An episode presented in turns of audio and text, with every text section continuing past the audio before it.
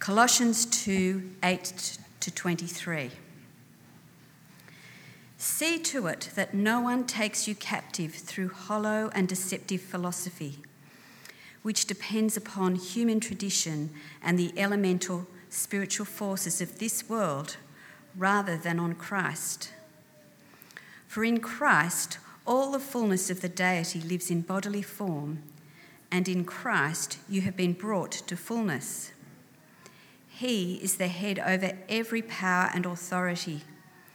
In him you were also circumcised with a circumcision not performed by human hands. Your whole self, ruled by the flesh, was put off when you were circumcised by Christ, having been buried with him in baptism, in which you were also raised with him through your faith in the working of God, who raised him from the dead. When you were dead in your sins, and in the uncircumcision of your flesh, God made you alive with Christ. He forgave us all our sins, having cancelled the charge of our legal indebtedness, which stood against us and condemned us. He has taken it away, nailing it to the cross. And having disarmed the powers and authorities, he made a public spectacle of them triumphing over them by the cross. Therefore, do not let anyone judge you by what you eat or drink, or with regard to a religious festival, a new moon celebration, or a Sabbath day. These are a shadow of the things that were to come. The reality, however, is found in Christ. Do not let anyone who delights in false humility and the worship of angels disqualify you. Such a person also goes into great detail about, about what they have seen. They are puffed up with idle notions by their unspiritual mind. They have lost connection with the head, from whom the whole body, supported and held together by its ligaments and sinews, grows as God causes it to grow. Since you died with Christ to the elemental spiritual forces of this world, why, as though you still belonged to the world, do you submit to its rules? Do not handle, do not taste, do not touch.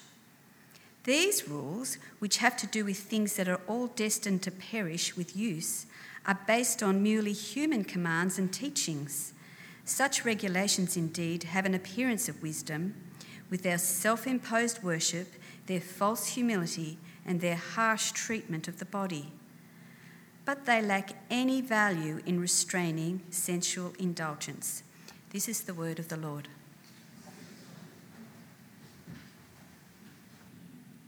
Well, I don't know about you, but I'm a bit of a sucker for Danoz Direct products. You know, when you're watching this infomercial and you think, maybe I need knives that can cut through my shoes or an ab swing pro where you stand on it and you just get abs. You know, I watch this and like, what? maybe I need that. And look, if it wasn't for my wife, I would be calling up, you know, yes, four easy installments, I can do that. Yeah. I'm a bit captivated, a bit, bit of a sucker for them. Paul in Colossians says all of us are captivated by something that is far more serious than products and that is ideas. Have a look, verse 8. See to it that no one takes you captive through hollow and deceptive philosophy, which depends on human tradition and the elemental spiritual forces of this world, rather than on Christ. That word philosophy is an all encompassing word. It means worldview, ways of understanding, ideas of thinking, and so often we're captivated by them wowed by them, moved by them, so impressed by them that we, in the end, move away from Christ. All sorts of ideas are coming at you every day humanism, capitalism, feminism, chauvinism, hedonism, multiculturalism, nationalism. Ideas that tell you where your meaning comes from, your purpose, what life's all about the ethical choices you should make.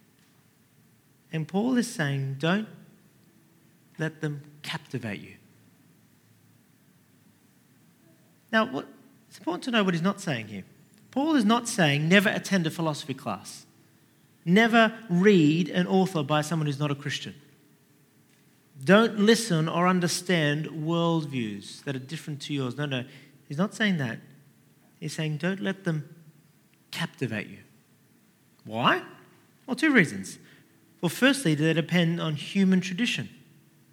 And scratch a bit further, they're, a bit hollow. Tell you what I mean.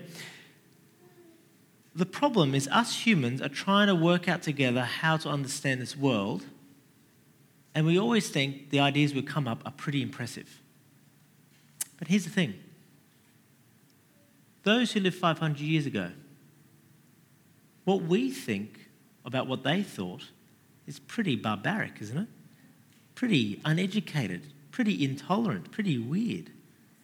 Do you not think in 500 years' time people will think the same of us? Think, really? You thought we came from monkeys? Really? You thought gender was fluid? Really? Your main criteria for making a choice was did it make you happy?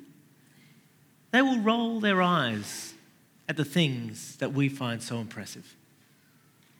Human tradition, hollow. The second reason why don't let it be captivated is depends on elemental spiritual forces and we're deceived. Here's the thing when Satan came to Eve, tempter in the garden, did he bring a stick or a wad of cash or a bunch of porn magazines? No. He brought an idea. Did God really say? That you can't really trust him, so you need to take action and take his throne. And from every culture, from Babel to ours, we have followed suit.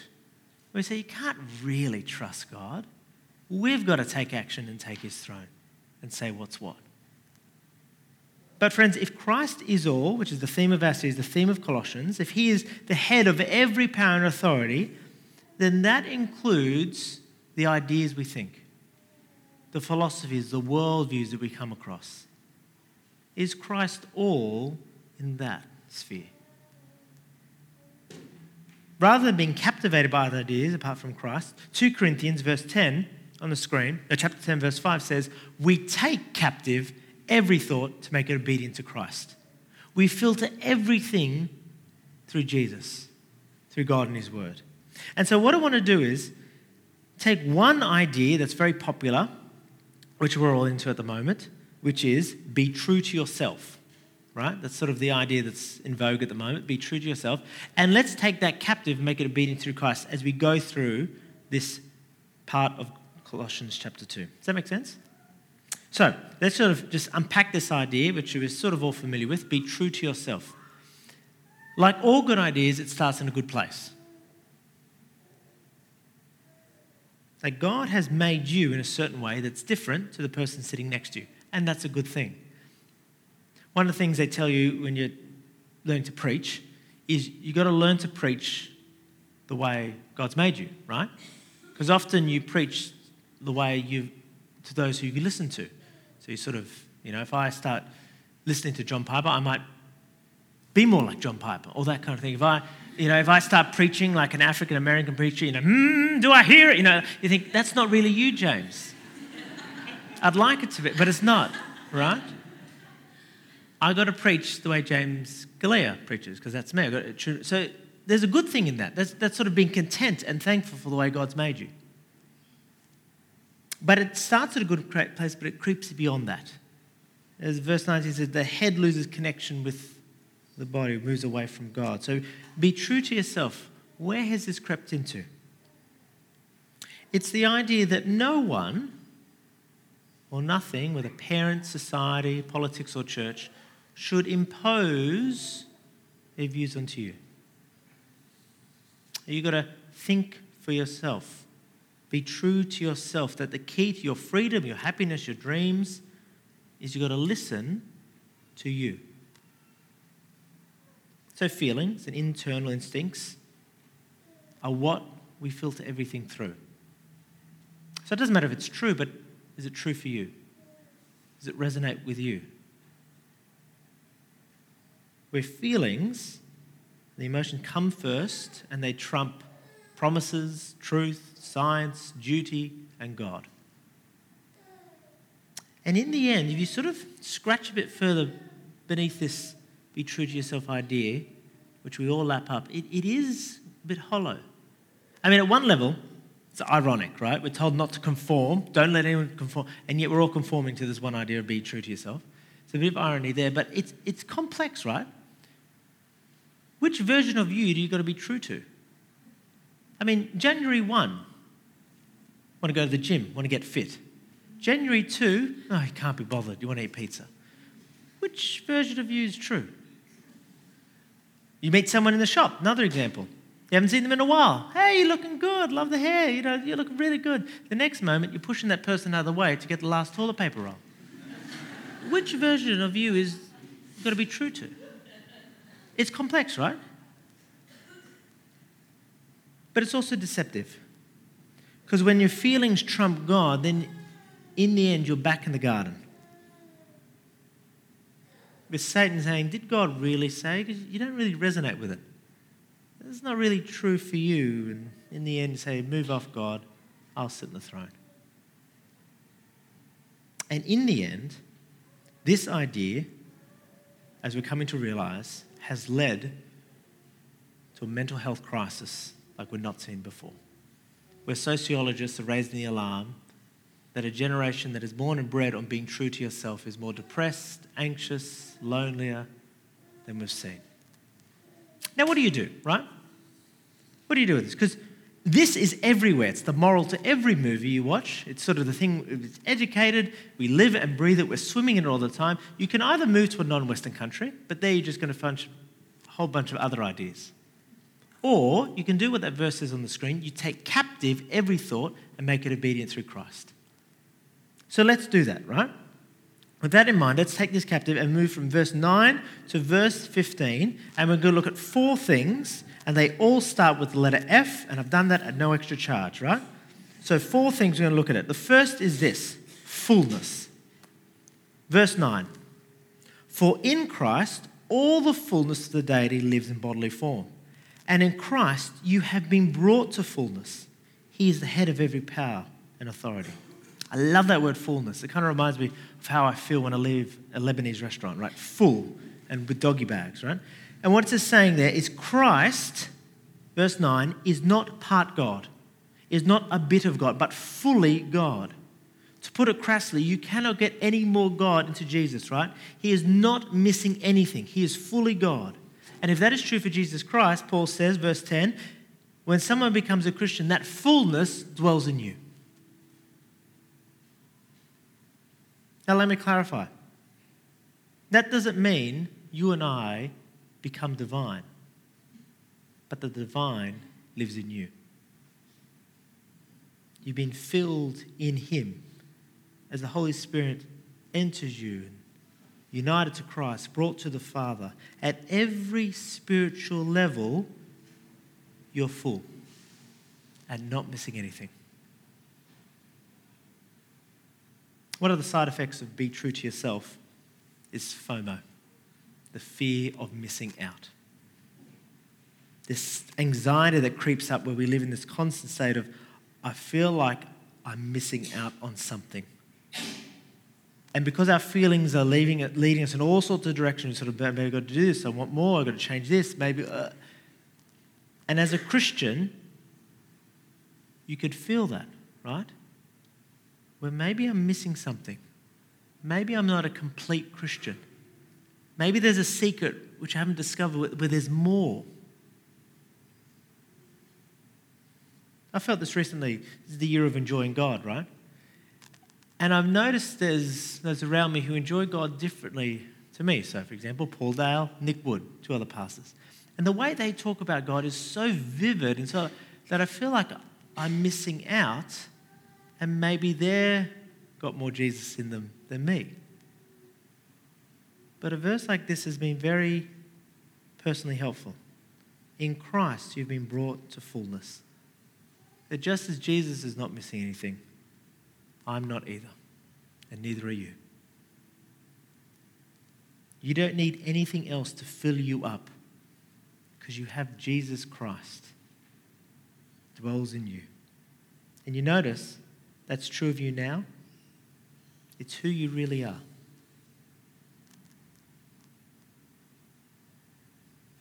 The second F, flesh. Verse 11. In him you were also circumcised, with a circumcision not performed by human hands. Your whole self, ruled by the flesh, was put off when you were circumcised by Christ, having been buried with him in baptism, in which you were also raised with him through your faith in the working of God, who raised him from the dead. The phrase being true to yourself has actually been in the Bible all along. It's said slightly differently. You see it there, the second sentence of verse 11. Your whole self ruled by the flesh. But it's not a positive thing, right? We say, I need to be true to yourself. I need to be true to myself, but God doesn't want to be us to be true to ourselves, right? Because our self is ruled by the flesh. See, God made us, right? And that was good. And yet, because of sin, we're born broken. Every single one of our desires, our attractions, our aspirations, our thoughts is out of sync with God because of sin. It is broken. Uh, our TV at the moment, TV is fine, but the aerial plug is broken. And so you turn on the TV, free to air channels, and it's all fuzzy. It's I can see a little bit, but every channel, no matter what channel, ABC, Channel 7, Channel 9, they're all broken. I can still watch a bit of TV, sort of this fuzzy thing, but it's not what it's supposed to be.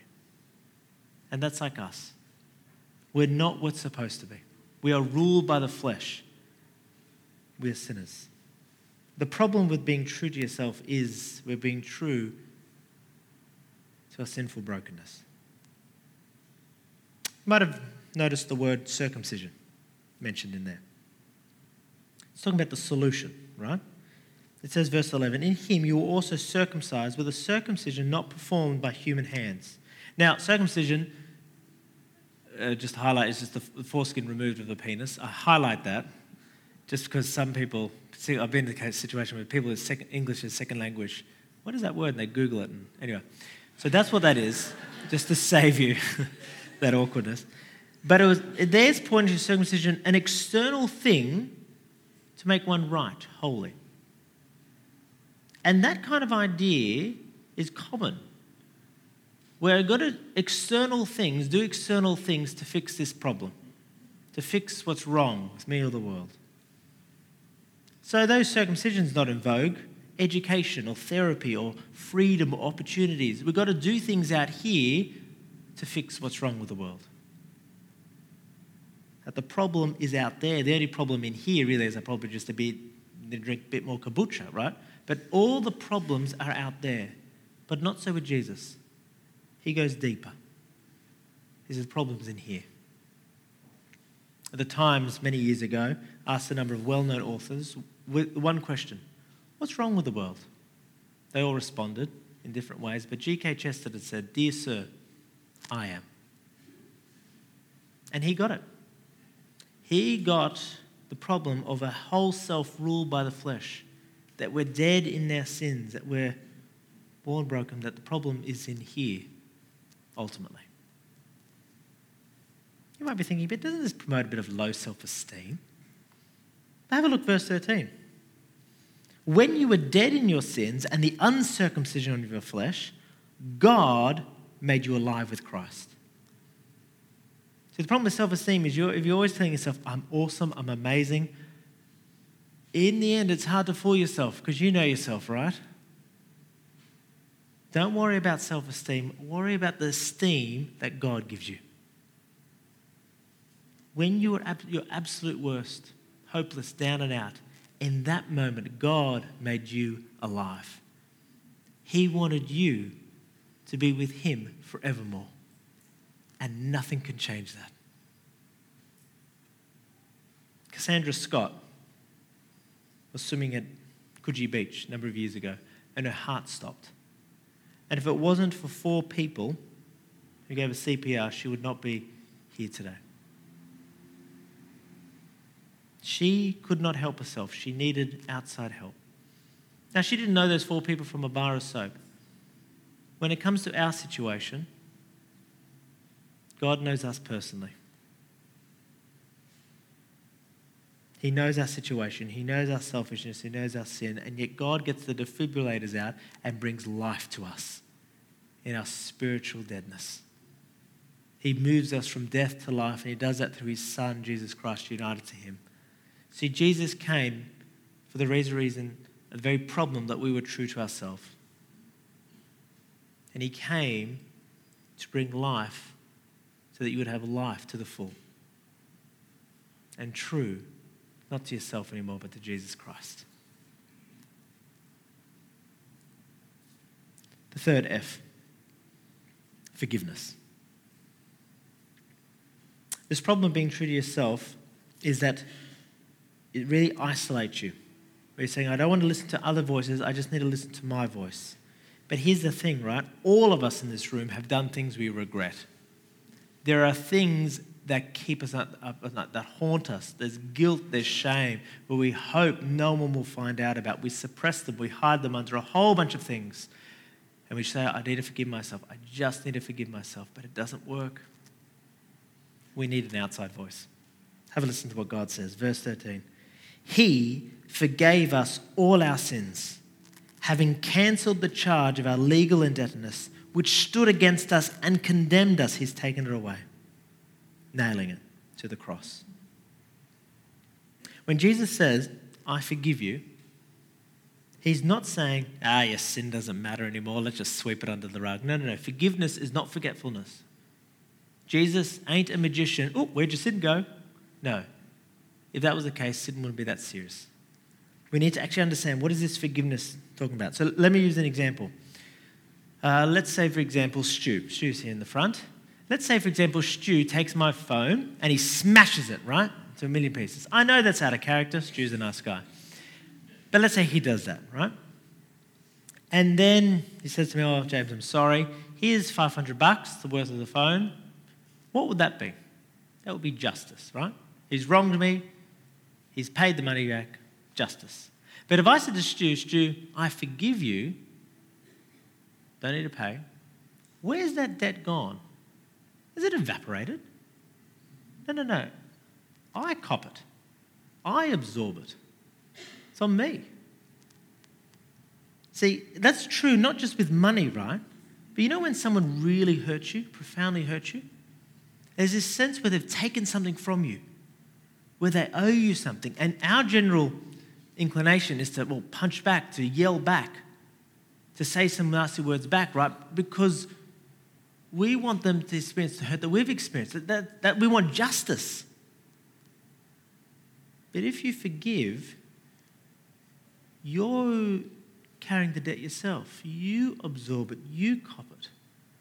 See, someone has to always pay for every debt. And when it comes to Jesus, he can offer you complete forgiveness because ultimately he's the one we sinned against. He's the one we owe our debt to. He's the one we have wronged, God himself. Now, Jesus didn't come out arms swinging. He didn't wish evil upon us. He didn't yell at us. You know what he did?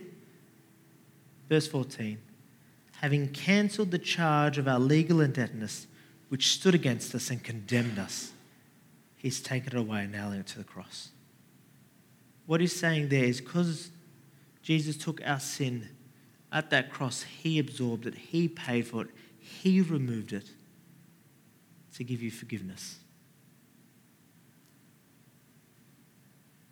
If you could forgive yourself, then Jesus didn't have to come. But he came to forgive what you could never forgive about yourself. There's something probably in your mind now for a number of us where you're thinking, yeah, I know Jesus forgives, but he can't forgive that. There's something for a lot of us where yeah, that's off limits. It's too big, too bad. But have a look at that beautiful word. He forgave us all our sins. The problem ain't how big or bad it is. The problem is if you hold on to it. But Jesus forgives all our sins, even the one that you're thinking of right now. Because he pins it off you and he pinned it to that cross and copped it.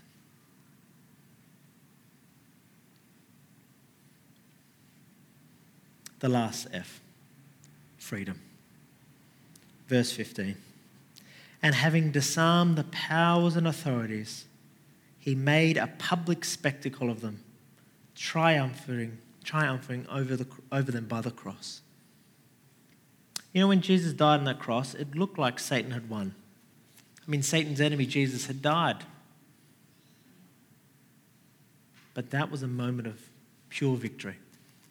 And Satan lost big time. The imaging there is, is verse 15. It's a bit foreign to us, but it's picking up the idea of when the Romans won a battle, the general would show to all that he was victorious by having the enemy, some soldiers or generals of the foreign army, parade behind him. So it was clear who had won, clear who was victorious.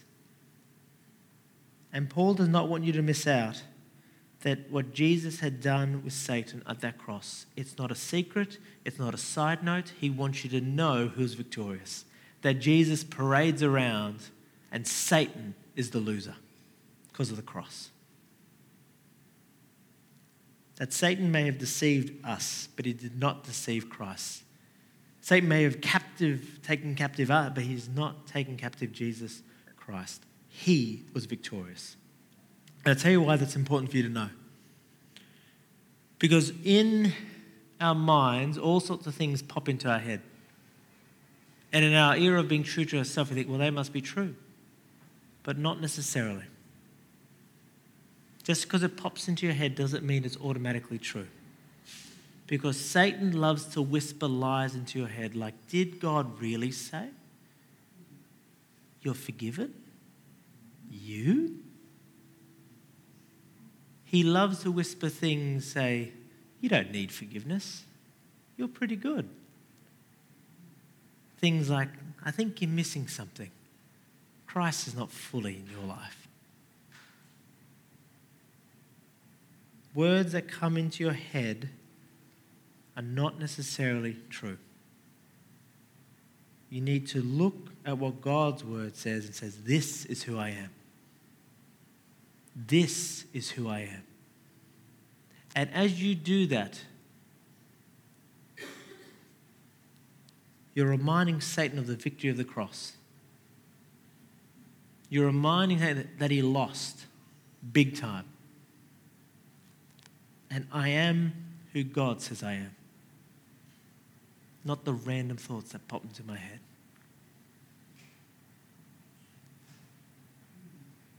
Let me end by telling you a story I heard recently. In India, there was a, a meteor that landed in a field. And uh, people were amazed by this meteor, that they, this bit of alien stone. It was just magical. And so they took pieces of it and went home, put it in their fridge. They had a bit of this magic. It was found out not that long after that meteor was actually poo from a plane that had crystallized on the way down. It's not what they thought. And ideas will come at us all the time, brothers and sisters. True to yourself is the most recent. But idea, idea will come, and we will think they're magical, they're amazing, they'll captivate our hearts for a moment. But we need to see them what they truly are deceptive, hollow, based on human tradition and spiritual forces. But we must take every idea captive, every thought captive, and make it obedient to Jesus Christ. That Christ is all. That you have been given a fullness in Christ, and nothing can empty you of that. That yes, our flesh is the problem, but God is the solution and made you alive, and that can never go. That He has given you a forgiveness that you are forgiven And He forgives what you could never forgive about yourself. And He's given you a freedom, a victory. Power says, This is who I am. This is who I am because God says so. Let me pray. Gracious Lord, we are surrounded by a market of ideas. We ask, Lord, that you would give us wisdom to take every idea, whether it's new or old, whether we're raised with it or it's fresh on the market. That we would take every idea, make it captive, that we would filter it through you, Lord Jesus, to know that you are the head of every power and authority, that you, Christ, are all, because we're all we've got. Amen.